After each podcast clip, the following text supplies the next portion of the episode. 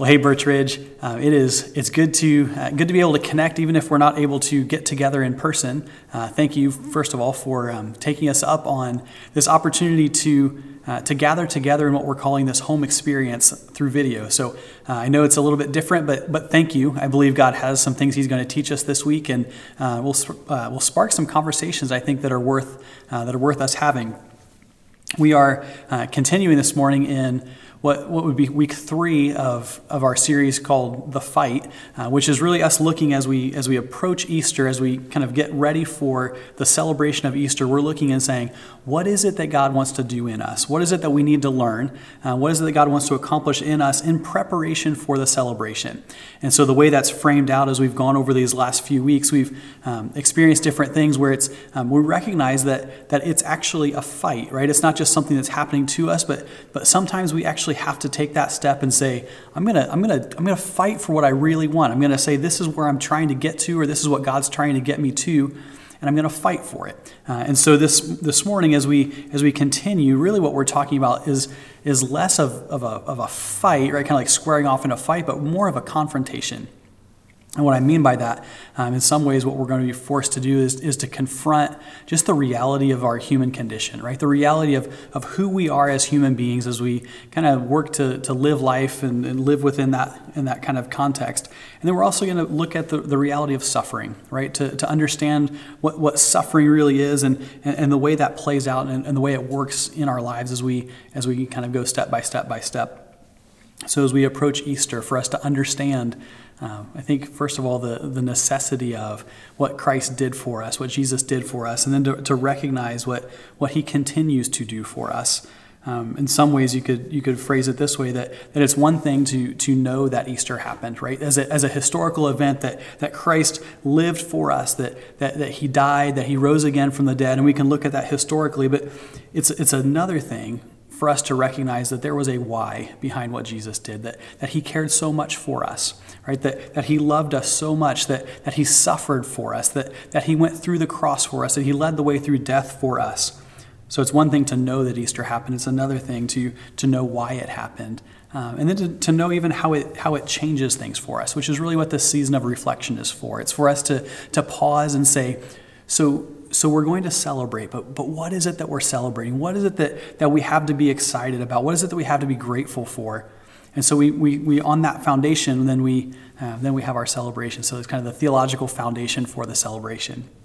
So we're looking in Romans chapter five, uh, the first few verses of Romans chapter five, which is really picking up right where we right where we stopped um, last Sunday as we as we walked through that passage, and it starts with the with the word therefore, which means it's actually connected, right? It's actually a, a continuation of that thought where where Jesus is uh, he, Paul as he's talking about uh, about Jesus, he's making some big statements, some some statements with some serious implications, and he says so so therefore right? If, if what is, is what i'm saying about christ is true then it means that we should live differently right? That there's a there's this this next step that's connected with the with the reality of the truth that he's just presented about jesus. But he says therefore he says therefore since we uh, since we have been justified through faith then we have peace with god through our Lord Jesus Christ, right? Therefore, since Christ has done for us what we could never do for ourselves, then, then we have peace with God, that we've been justified through faith, that, that we have peace with God through our Lord Jesus Christ.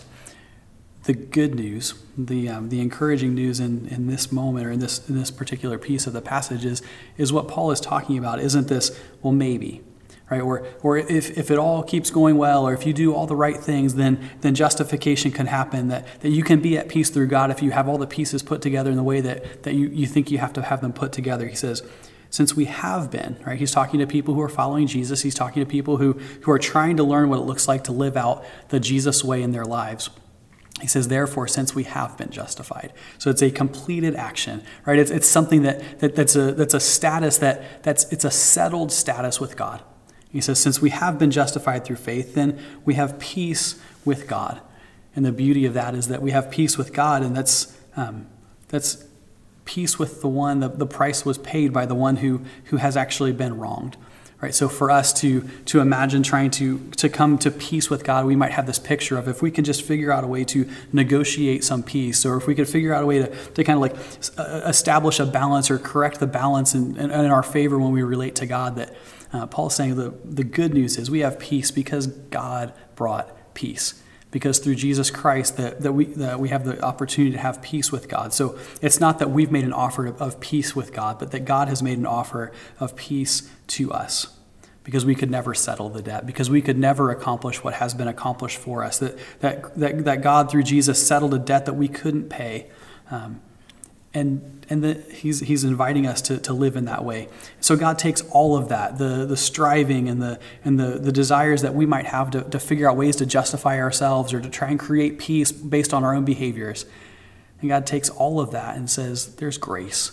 Right, there's grace that's extended to us through the, this person of Jesus Christ. He says, it says that, um, that there is this grace in which we stand. As Paul continues, he says that um, through whom we have gained access by faith into this grace in which we now stand, and we boast in the hope of the glory of God. That our firm footing, that, that the position that we have, that, that the standing that we have, that the confidence that we have is, is not based on our efforts, but it's based on the work of, of Jesus. He says, So on this firm footing before God, the, on, the, on the footing of grace that's been extended to us through Jesus, um, that has been given to us through Christ, that we can then celebrate, right? He, he uses boasting language. He said, we, we boast in the hope of the glory of God. That there's a response, that when we start to realize what this has actually looked like for us, when we start to realize the, the difference that, that Jesus has made for us, that and we recognize that there is grace, we recognize that, that we can have peace with God, that, that then we begin to rejoice, right? It's not just a matter of boasting, but it's this, it's this idea of, of rejoicing in hope when we've been forced to recognize the brokenness of the human condition, right? When, we, when we've been forced to, to recognize that, that all is not as it should be, then we can start to realize that as, as the pieces start to come together in the right way, that, uh, that, that, there is, that there is hope so we don't just rejoice in hope that we, but um, but we also are, are, learning to rejoice in situations that maybe don't look like hope. Uh, in situations as Paul would be writing to to people who probably were experiencing persecution, to, to people who who were living in less than ideal circumstances. He says, look, it's not just that we rejoice when it feels like hope, but he says, what does it look like for us to learn to rejoice in situations that don't look like hope at all?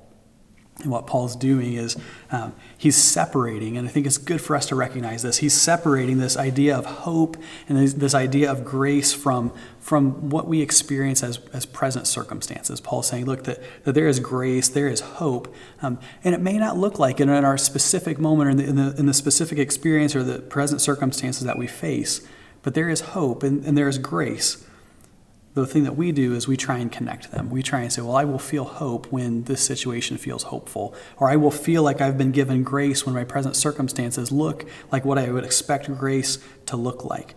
In other words, if I do the right things, then I receive grace from God, which we might interpret as uh, that God is rewarding us with a, with a simple or a safe life, one that, that kind of goes without any kind of tension, that, that doesn't require suffering from us, and all those things. And it's just not how it works. Right? It's just not the way that, that it works. And Paul's saying this is the, the, the journey that we walk as we, we go and we celebrate hope. We, we rejoice in hope. We rejoice in what Jesus did for us. Um, we, we stand on grace, right? That, that as we, we approach God, that, that all those things are, are active, but present circumstances may or may not reflect what we would think hope or what grace would, would maybe look like. It's a misunderstanding of hope and grace. But the reality is that that God continues to use our circumstances to, to shape us, to maybe get our attention, to, to draw us closer, to, to grow us deeper, that, that we can stand firmly in grace, even in difficult circumstances. We can stand with our feet planted firmly in grace as we approach God, regardless, this is the good news, regardless of past, uh, present, or future circumstances, that, that we can boast in the, in the hope of the glory of God means that, that, that we can stand firm whatever may come. Right, so this is what this is what Paul is encouraging, and so he continues in, in verse three. He says, "Not only so, but we glory in our in our sufferings." Right, so so even when our circumstances get more difficult, that that we continue to rejoice, that we continue to to to be grateful and and and find the glory of God in the midst of that. That we glory in our sufferings because we know that suffering produces perseverance, and perseverance produces character, and and character hope. And hope does not put us to shame because God's love has been poured out into our, our hearts through the Holy Spirit who has been given to us. And then Paul continues. He says, You see, verse 6, you see, at just the right time, at just the right time, when we were powerless, Christ died for the ungodly. That the turn of the conversation, as Paul is saying, kind of lean in. Let's, let's really have a conversation about, about the timing because the timing matters.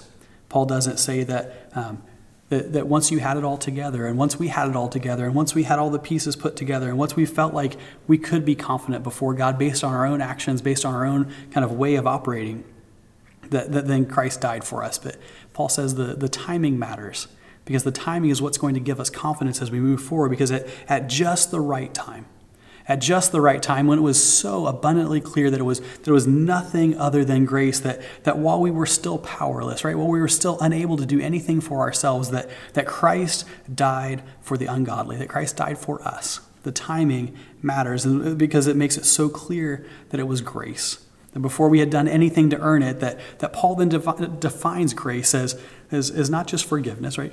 We've been forgiven, but he says we've also been given something that we just do not deserve this unmerited favor, this, this unearned favor from God.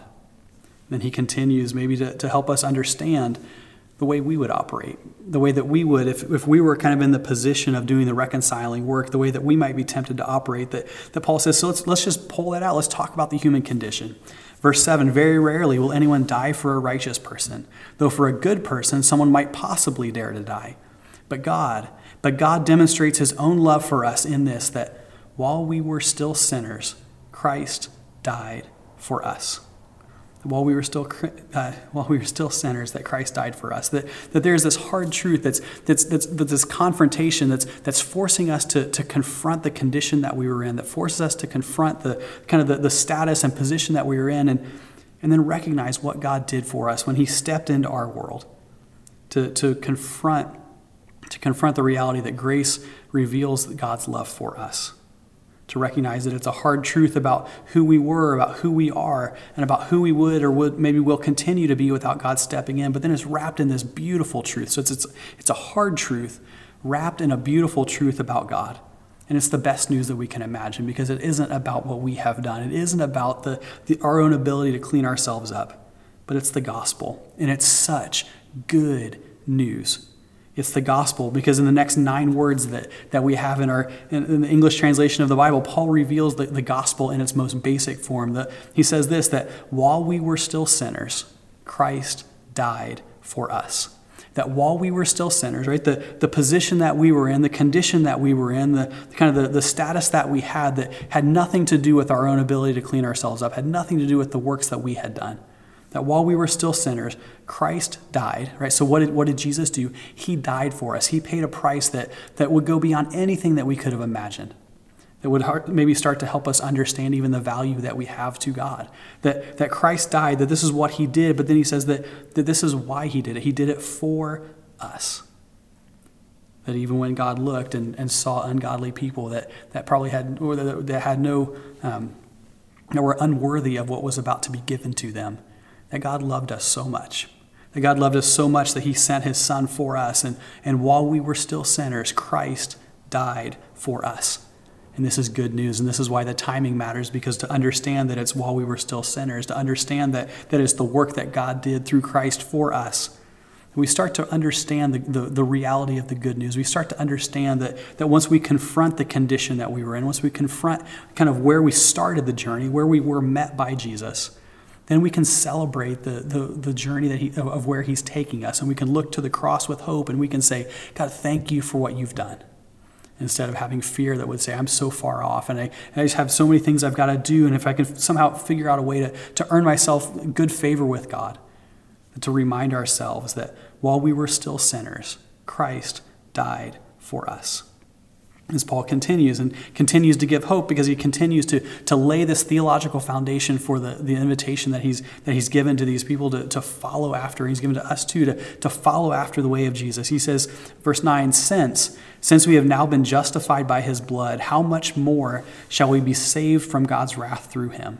Verse 10 for if, for if while we were God's enemies, we were reconciled to him through the death of his son, then, then how much more, having been reconciled, shall we be saved through his life? That, that Paul is, is, is, is giving this logical flow. He says, look, if, if, if it's true that we've been justified through Jesus, if it's true that we've been justified, then it has to be true that we're also saved from the wrath of God. Right? This is good news. This is, this is the, the, something that might help us understand the, the way that we can stand in confidence before God as, as, we're, as we're still in that process of being made along the way. Well, God's still working on us. Well, God's still doing a transforming work in us. But we can look and, and we can imagine and understand as, as Paul is helping his readers understand that, that if it's true that we've been justified, and he's just been talking about the justification through Christ, that, that if that is true, then it's also true that, that we're saved from the wrath of God because the truth is this. When we start to understand the way this, this plays out is, is that we can't that we can't be justified and also living in the wrath of god. That, it, that those two things do not coexist that, that, that we live that, that in, in, a way that, that isn't marked by fear of god's wrath because we've been justified that, that, that we're, we're in good relationship with him we're in right relationship with him because of what jesus did for us this true statement, but the, the, the condition, the, the reality that we have, the way that we live it out, um, we, we live in a way that doesn't always that doesn't always look like we believe that this is the case. Because here we are, if we've if we've entrusted our lives to Jesus, if we've if we've come to, to, to Him for salvation, if we've asked Him to be the Lord and Savior of our lives, then then we don't live in opposition to God, right? We don't live in fear of the wrath of God what happens often, though, is that we either let our fear of God's wrath, let our fear of God's wrath keep us from coming to Him for, for, for, that, for that next step or for that refining work that He wants to continue to do in us, or, or maybe we just settle. We just settle for something less that, that, that isn't all that we could be because we let it keep us from living the life that He saved us to live because we're worried if we don't get it right. We're worried if, if God looks on our lives and, and, and recognizes that, that we've got a long way to go, that, that maybe he's going to give up on us. And so we say, I'm just going to settle for what I have right now. But Paul says if we would get this right, if we would allow the logical flow to play out, if we would recognize that, that Christ died for us while we were still sinners, that Christ died for us, then, then we've been justified. Then, then we don't live in fear of God's wrath, but we get to live in hope and, and stand in grace and live in hope for what God wants to do in us. And so we've been reconciled. That we can remember that, that while we were still sinners, we can remember our backstory. We can remember where it is that we came from. That while we were, that while we were still sinners, that we were reconciled. That, that we were reconciled not just to, to one step, but reconciled to become something better than we were. Right? That there is a purpose, that there's an invitation, that, that there's a journey that lies ahead of us. To, that, that it's not just a matter of being reconciled to God and then we, we check that off the list and say, okay, now I go about living the rest of my life but we, we go and we're reconciled to become something better than what we were, that, that, it's, that it's a process. That it's a process of growing into, in, into God so that our lives more and more reflect the life of Jesus. We don't do that if we're running in fear, right? We don't do that if we're, we're if we're living in fear of God's wrath. But for us to understand the, the process, for under, to, uh, to understand what God did, to understand what it means for us. So then Paul continues in verse 11. He says, not only is this so, right? As, as if that was that, as if that wasn't enough for us. But, but Paul says, not only is this so, but, but we also boast in God through our Lord Jesus Christ, through whom we have now received reconciliation. Paul speaks of boasting or speaks of rejoicing in, in this sense because, because there's the life, death, and resurrection of Jesus Christ. That, that, that it changed everything for us when, when Christ stepped into this world. That, that we can find rest, that we can find a, the ability to rejoice, that, that we can celebrate what has happened for us, right? As we, in these few weeks leading up to Easter, to, to recognize that, that when we celebrate the empty grave, when we celebrate that, that Christ rose from the dead, we, we get to celebrate what it means for us, that, that we can celebrate the resurrection, but we can also celebrate that, that, that we've been reconciled. We can celebrate the, re, the reconciliation as well that we can boast because of the, life, of the life, death, and resurrection of Jesus, that we can rest in Him. But, but then we can also boast, that we can also rejoice that, that our, our past, our present, and our future have been, have been reconciled to God by God. That that weight is off of our shoulders, that, that, we, can, that we can come with confidence, that, that we can celebrate that, that what God has done is good and is for our benefit and, and, and helps us move forward. That whatever our past has been marked by, whatever our present circumstances look like in this moment, and, and, and our future is held, right, in, in, in the grip of God. That our past, present, and future have been reconciled by reconciled to God by God, not by not by our efforts, not by by what we have done, but we can have confidence because it's been done by God. And so we speak of the fight, right? This is this is the, the, the umbrella that we're, that, we're, that we're looking at under this, this, whole, this whole journey leading up to Easter. And we look at the fight, but really this morning what we're talking about is, is a confrontation, right? It's confronting the reality of the human condition. It's, it's confronting the, the reality of what suffering means for us or what it requires of us or what it does for us. That Paul, Paul in, in this passage is inviting us to look at the cross and face the hard truth right? Instead of just avoiding reality, to, to confront the hard truth and, and then to find real hope instead of just not reflecting on the journey, instead of just not, not looking back, instead of not looking around to allow ourselves to be distracted. Paul says, what would it look like? What would it look like for us here as we, as we navigate what our next steps are, for us as individuals, for us as a church, for us as a community? To say, I'm to I'm to confront reality, or I'm to confront the hard truth. But I'm going to also, at the end of that confrontation, or maybe in the midst of that confrontation, allow God to give me real hope. And to, and to let that change and to allow that to, to help us live in better kinds of ways. So this week, the fight that we're talking about isn't, isn't a battle, right? It's not squaring off in that kind of way, but, but it's, it's, it's the confrontation. It's, a, it's, the, it's standing and saying, I'm willing to go through this process. And so we confront uh, we, we confront the reality of the human condition, that, that we can recognize that, that, that we're just not good, right? or at least we weren't good, that, that, that when God stepped into our story, that, that it wasn't because we had it all figured out. It wasn't because that we had put the pieces together in a way that, that pleased Him or, or compelled Him to act on our behalf. That we confront the reality of the human condition. This is where hope starts to come in because we can recognize where we were when God loved us because the gospel doesn't always feel good unless we, we have the whole kind of understand the whole story that because there, there's this tension or this tendency that we have to to maybe um, to, to fail to see how far we've come as we've journeyed with God, as we've journeyed closer to Him, as we've as we've followed after Jesus, that that sometimes by not looking back and not, not looking at the whole story or not recognizing where it was that we started, then we, then, we, then we miss where it is that we are now, or at least the significant journey that, that God has taken us through to, to get us to where we are now. Or we, so we either fail to see how far we come, or we fail that, to, to see that, that maybe we've got, maybe we've still got a ways to go. And we can convince ourselves that, that we can just pause where we're at, or we can be satisfied with where we're at, and not recognize that, that God didn't just, just save us um, kind of like from something, but He's saving us to a way of living as well if we don't recognize where God meets us.